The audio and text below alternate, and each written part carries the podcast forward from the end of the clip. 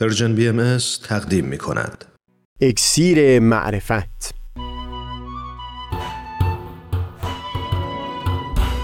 مروری بر مضامین کتاب ایقان این گفتار بنیاد متافیزیک حقوق جزا. از تا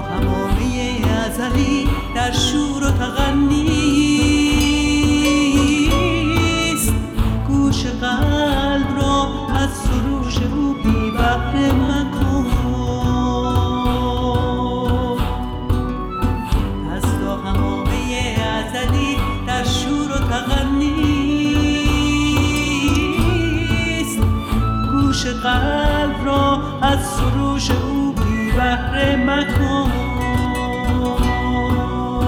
گوش قلب را از سروش او بی بحر مکن.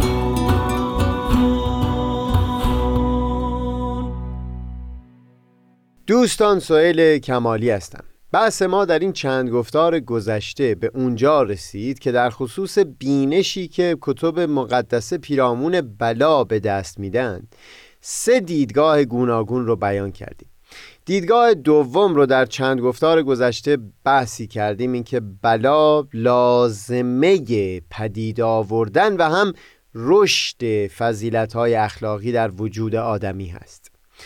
دیدگاه اول مورد بحث ما این بود که بلا به عنوان وسیله لحاظ بشه برای تعدیل اون نانیکویی که از سوی فرد یا یک جامعه یا جامعه بشری به طور کلی ظاهر شده باشه.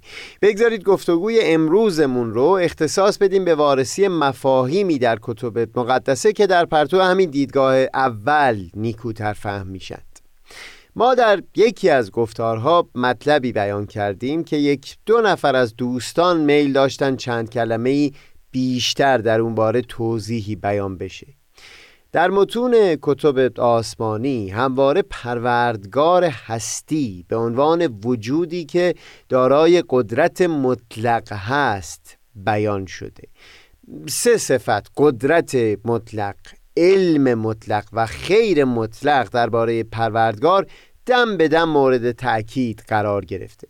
ما از پیش این رو بیان کردیم که برخی امور ضرورتا و منطقا به گونه ای هستند که امکان به وجود آمدن برای اونها نیست. از بن و اساس استعداد تحقق ندارند نه اینکه پروردگار قدرت بر پدید آوردن اونها نداشته باشه. مسئله اینه که به طور منطقی پدید آمدن اونها امکان ناپذیره. مثالی رو هم بیان کردیم. دایره ای که دارای زاویه باشه. تعریف دایره از اساس به گونه ای هست که منطقا و ضرورتا نمی‌تونه دارای زاویه باشه. حتی برای پروردگار هستی که دارای قدرت مطلق هست هم امکان پدید آوردن همچو چیزی نیست. چون ذاتا ممتنع و محال هست پدید آوردن اون. در خاطرات دوستان میشنیدم که چند دهه پیش قفلت از همین اصل اساسی سبب شده بود که برخی مجادلات لفظی پیش بیاد درباره محدودیت قدرت خداوند. به عنوان مثال همچو سوالی مطرح می‌شد که آیا خداوند قادر می‌تونه سنگی خلق بکنه که خودش نتونه اون رو بلند بکنه؟ پر پاسخی به این سوال مستلزم این می بود که قدرت پروردگار به حدودی محدود باشه.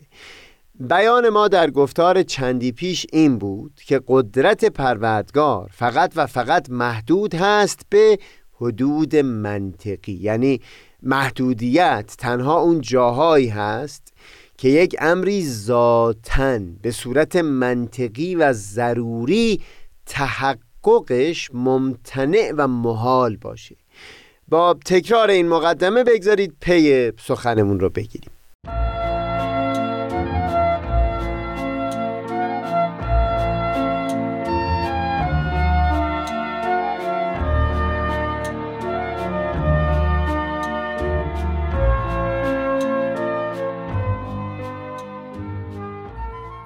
لحاظ کردن مقدمه بالا یعنی اینکه اون امری که ذاتا ممتنع و محال باشه تحققش. برای قدرت پروردگار هم امکان پدید آوردن اون نخواهد بود. بگذارید یک حقیقت رو از چکیده مطالب بیان شده در گفتارهای قبل به یاد بیاریم. اینکه اگر در برابر نانیکویی های ما آدمیان بلایی و مجازاتی ظاهر میشه. این به هیچ وجه معناشون نیست که پروردگار هستی. خدای پرخشم و کین جویی هست که از کوچکترین خطایی نمیگذره.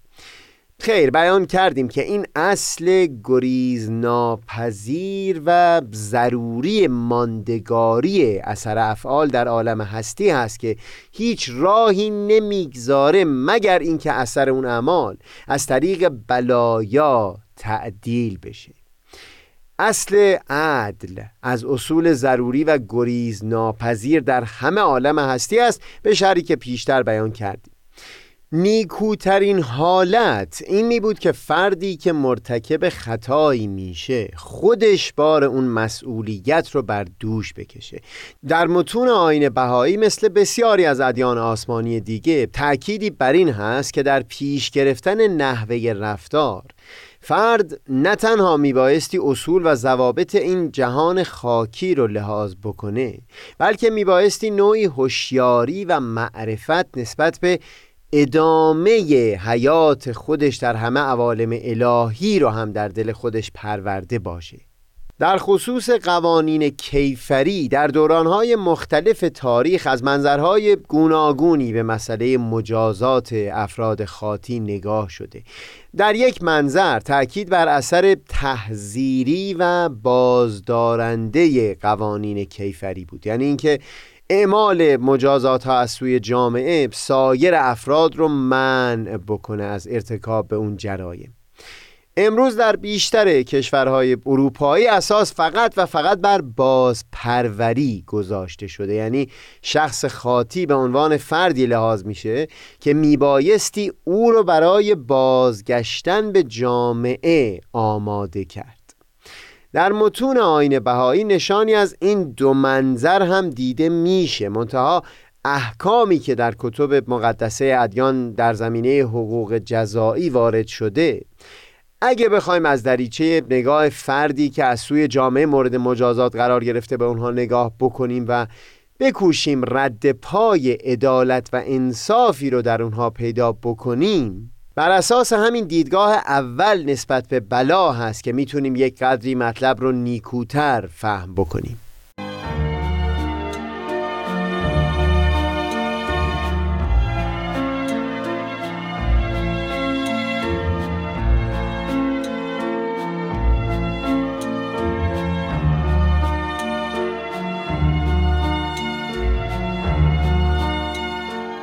شاید بیش از همه کسی از میان دانشمندان بهایی که به این مطلب پرداخته دانشمند فقید آلمانی جناب اودو شفر باشه که هم در یک چند مقاله و هم در دو کتاب از آثار خودش بخش مفصلی رو به وارسی این مبنا برای حقوق جزایی اختصاص داده. با وجود اینکه این مطلب بسیار بحث برانگیز هست و برای استیفای مطلب نیاز می بود که چندین گفتار به اون اختصاص داده بشه اما چون قصد من در اینجا فقط این بود که نشون بدم این دیدگاه اول پیرامون بلا طبعات معرفتی و اجتماعی بسیاری بر اون مترتب هست. گمان می کنم کافی باشه چند دقیقه ای از گفتار امروزمون رو به اون اختصاص بدیم و تفصیل مطلب رو واگذار بکنیم به برنامه های دیگه ای که به نحو مستقیم تری مربوط به این بحث باشد. خلاصه مطلب این هست که با لحاظ کردن زندگی آدمی در همه عوالم الهی و لحاظ کردن رشد و ترقی انسان در جمیع این عوالم برای خود فرد نیکوترین حالت این می بود که در همین سرای خاکی نانیکویی که از او سرزده رو تعدیل کرده باشه. این جنبه از تاثیر بلا یا مجازات یعنی اینکه از اساس سبب تطهیر اثر اون خطا و نانیکویی میشه همین جنبه هست که به عنوان محور و اساس حقوق جزایی در متون بهایی لحاظ شده.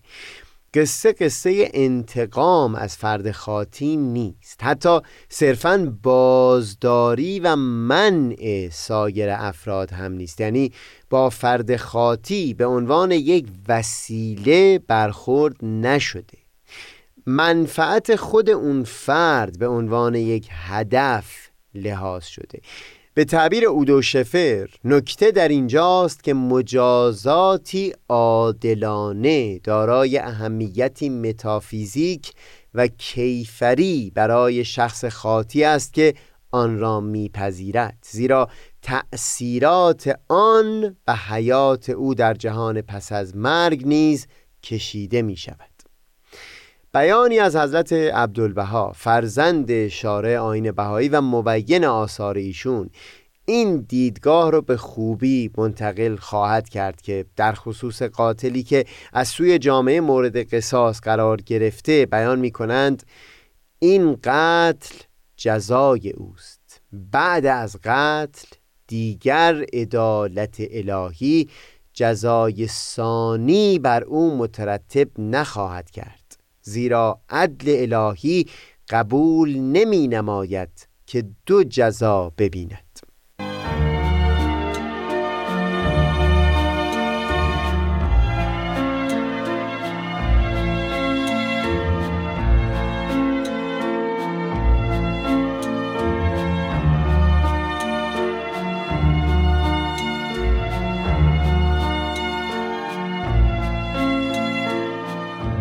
در همین خصوص حضرت بهاءالله هم در یکی از بیانات خودشون مثالی می‌زنه.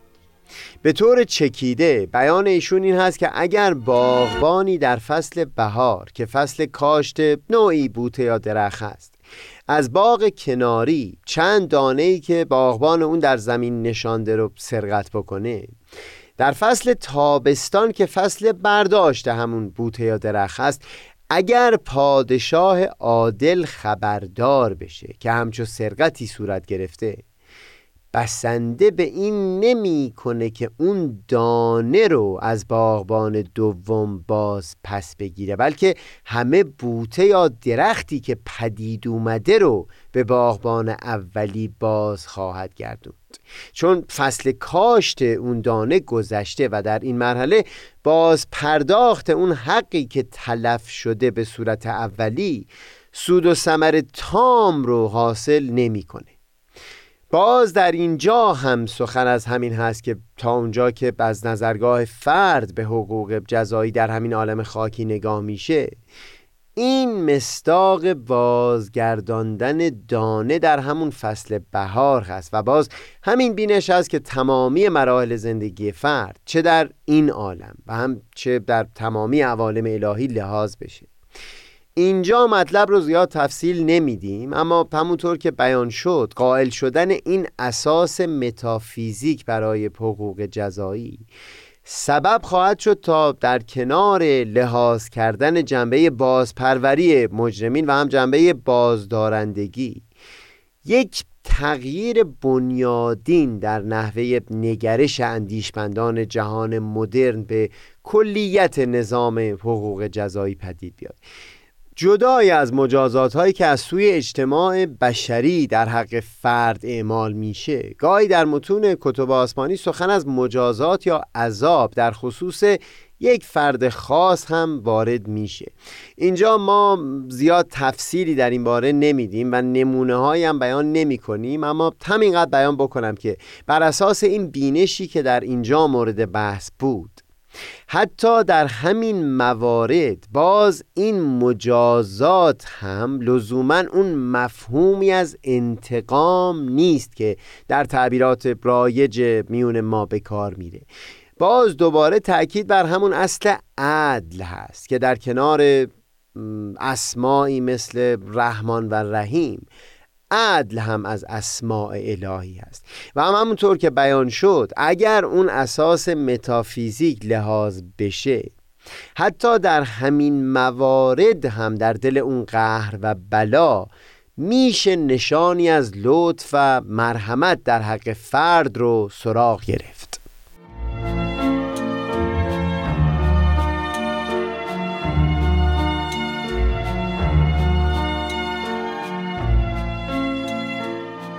در اینجای سخن خوب ما یک نکته رو بیان بکنیم. اینکه همچون مواردی که در اون فرد از سوی نظام جامعه مورد مجازات قرار می‌گیره بایستی موارد بسیار معدودی باشند از مواردی که رفتار فرد تأثیر مستقیمی بر جامعه خواهد گذاشت. در مقایسه با طیف وسیع خطاهای اخلاقی که ممکن از سوی یک فرد سر بزنه از اون معدود موارد که بگذریم سایر خطاها میبایستی به ایته اخلاق فردی واگذار بشن. تفکیک قائل شدن بین موارد اخلاقی و موارد قانونی بسیار مهم هست. قرار بر اینه که دایره موارد اخلاقی دایره بسیار وسیعی باشه که در دل اون یک دایره کوچکی از موارد قانونی هم تشکیل شده باشه. اینکه در اینجا تاکید کردم اهمیت این تفکیک رو. به این خاطر است که بیان بکنم بحثی که پیشتر داشتیم در این خصوص که نیکوترین حالت اون هست که یک فرد بخواد بار خطا رو خودش به دوش بکشه. این در هیته قانون نیست بلکه فقط هوشیاری و معرفتی و عهدی هست میان خود فرد و پروردگار هستی. بر اساس اون شناختی که متون کتب مقدسه از کلیت عالم هستی در دل فرد پدید آوردن. لذا حکومت یا جامعه انسانی در مواجهش با فرد بنا نیست برای او و به جای او تصمیم بگیره که بار خطاهای اخلاقی خودش رو بر دوش بکشه. و همین هم است که مواردی که فرد بایستی پاسخگوی جامعه باشه باید محدود باشه به موارد بسیار خاص که رفتار فرد طبعات کاملا ملموسی در سطح وسیعتر جامعه داشته باشه. بگذارید در گفتار بعد صحبتی داشته باشیم پیرامون تعبیر عذاب و عقاب که در کتب مقدسه در خصوص یک جامعه یا جامعه بشری به طور کل به کار رفته. فعلا گفتگومون رو همینجا به پایان میرسونیم تا بعد.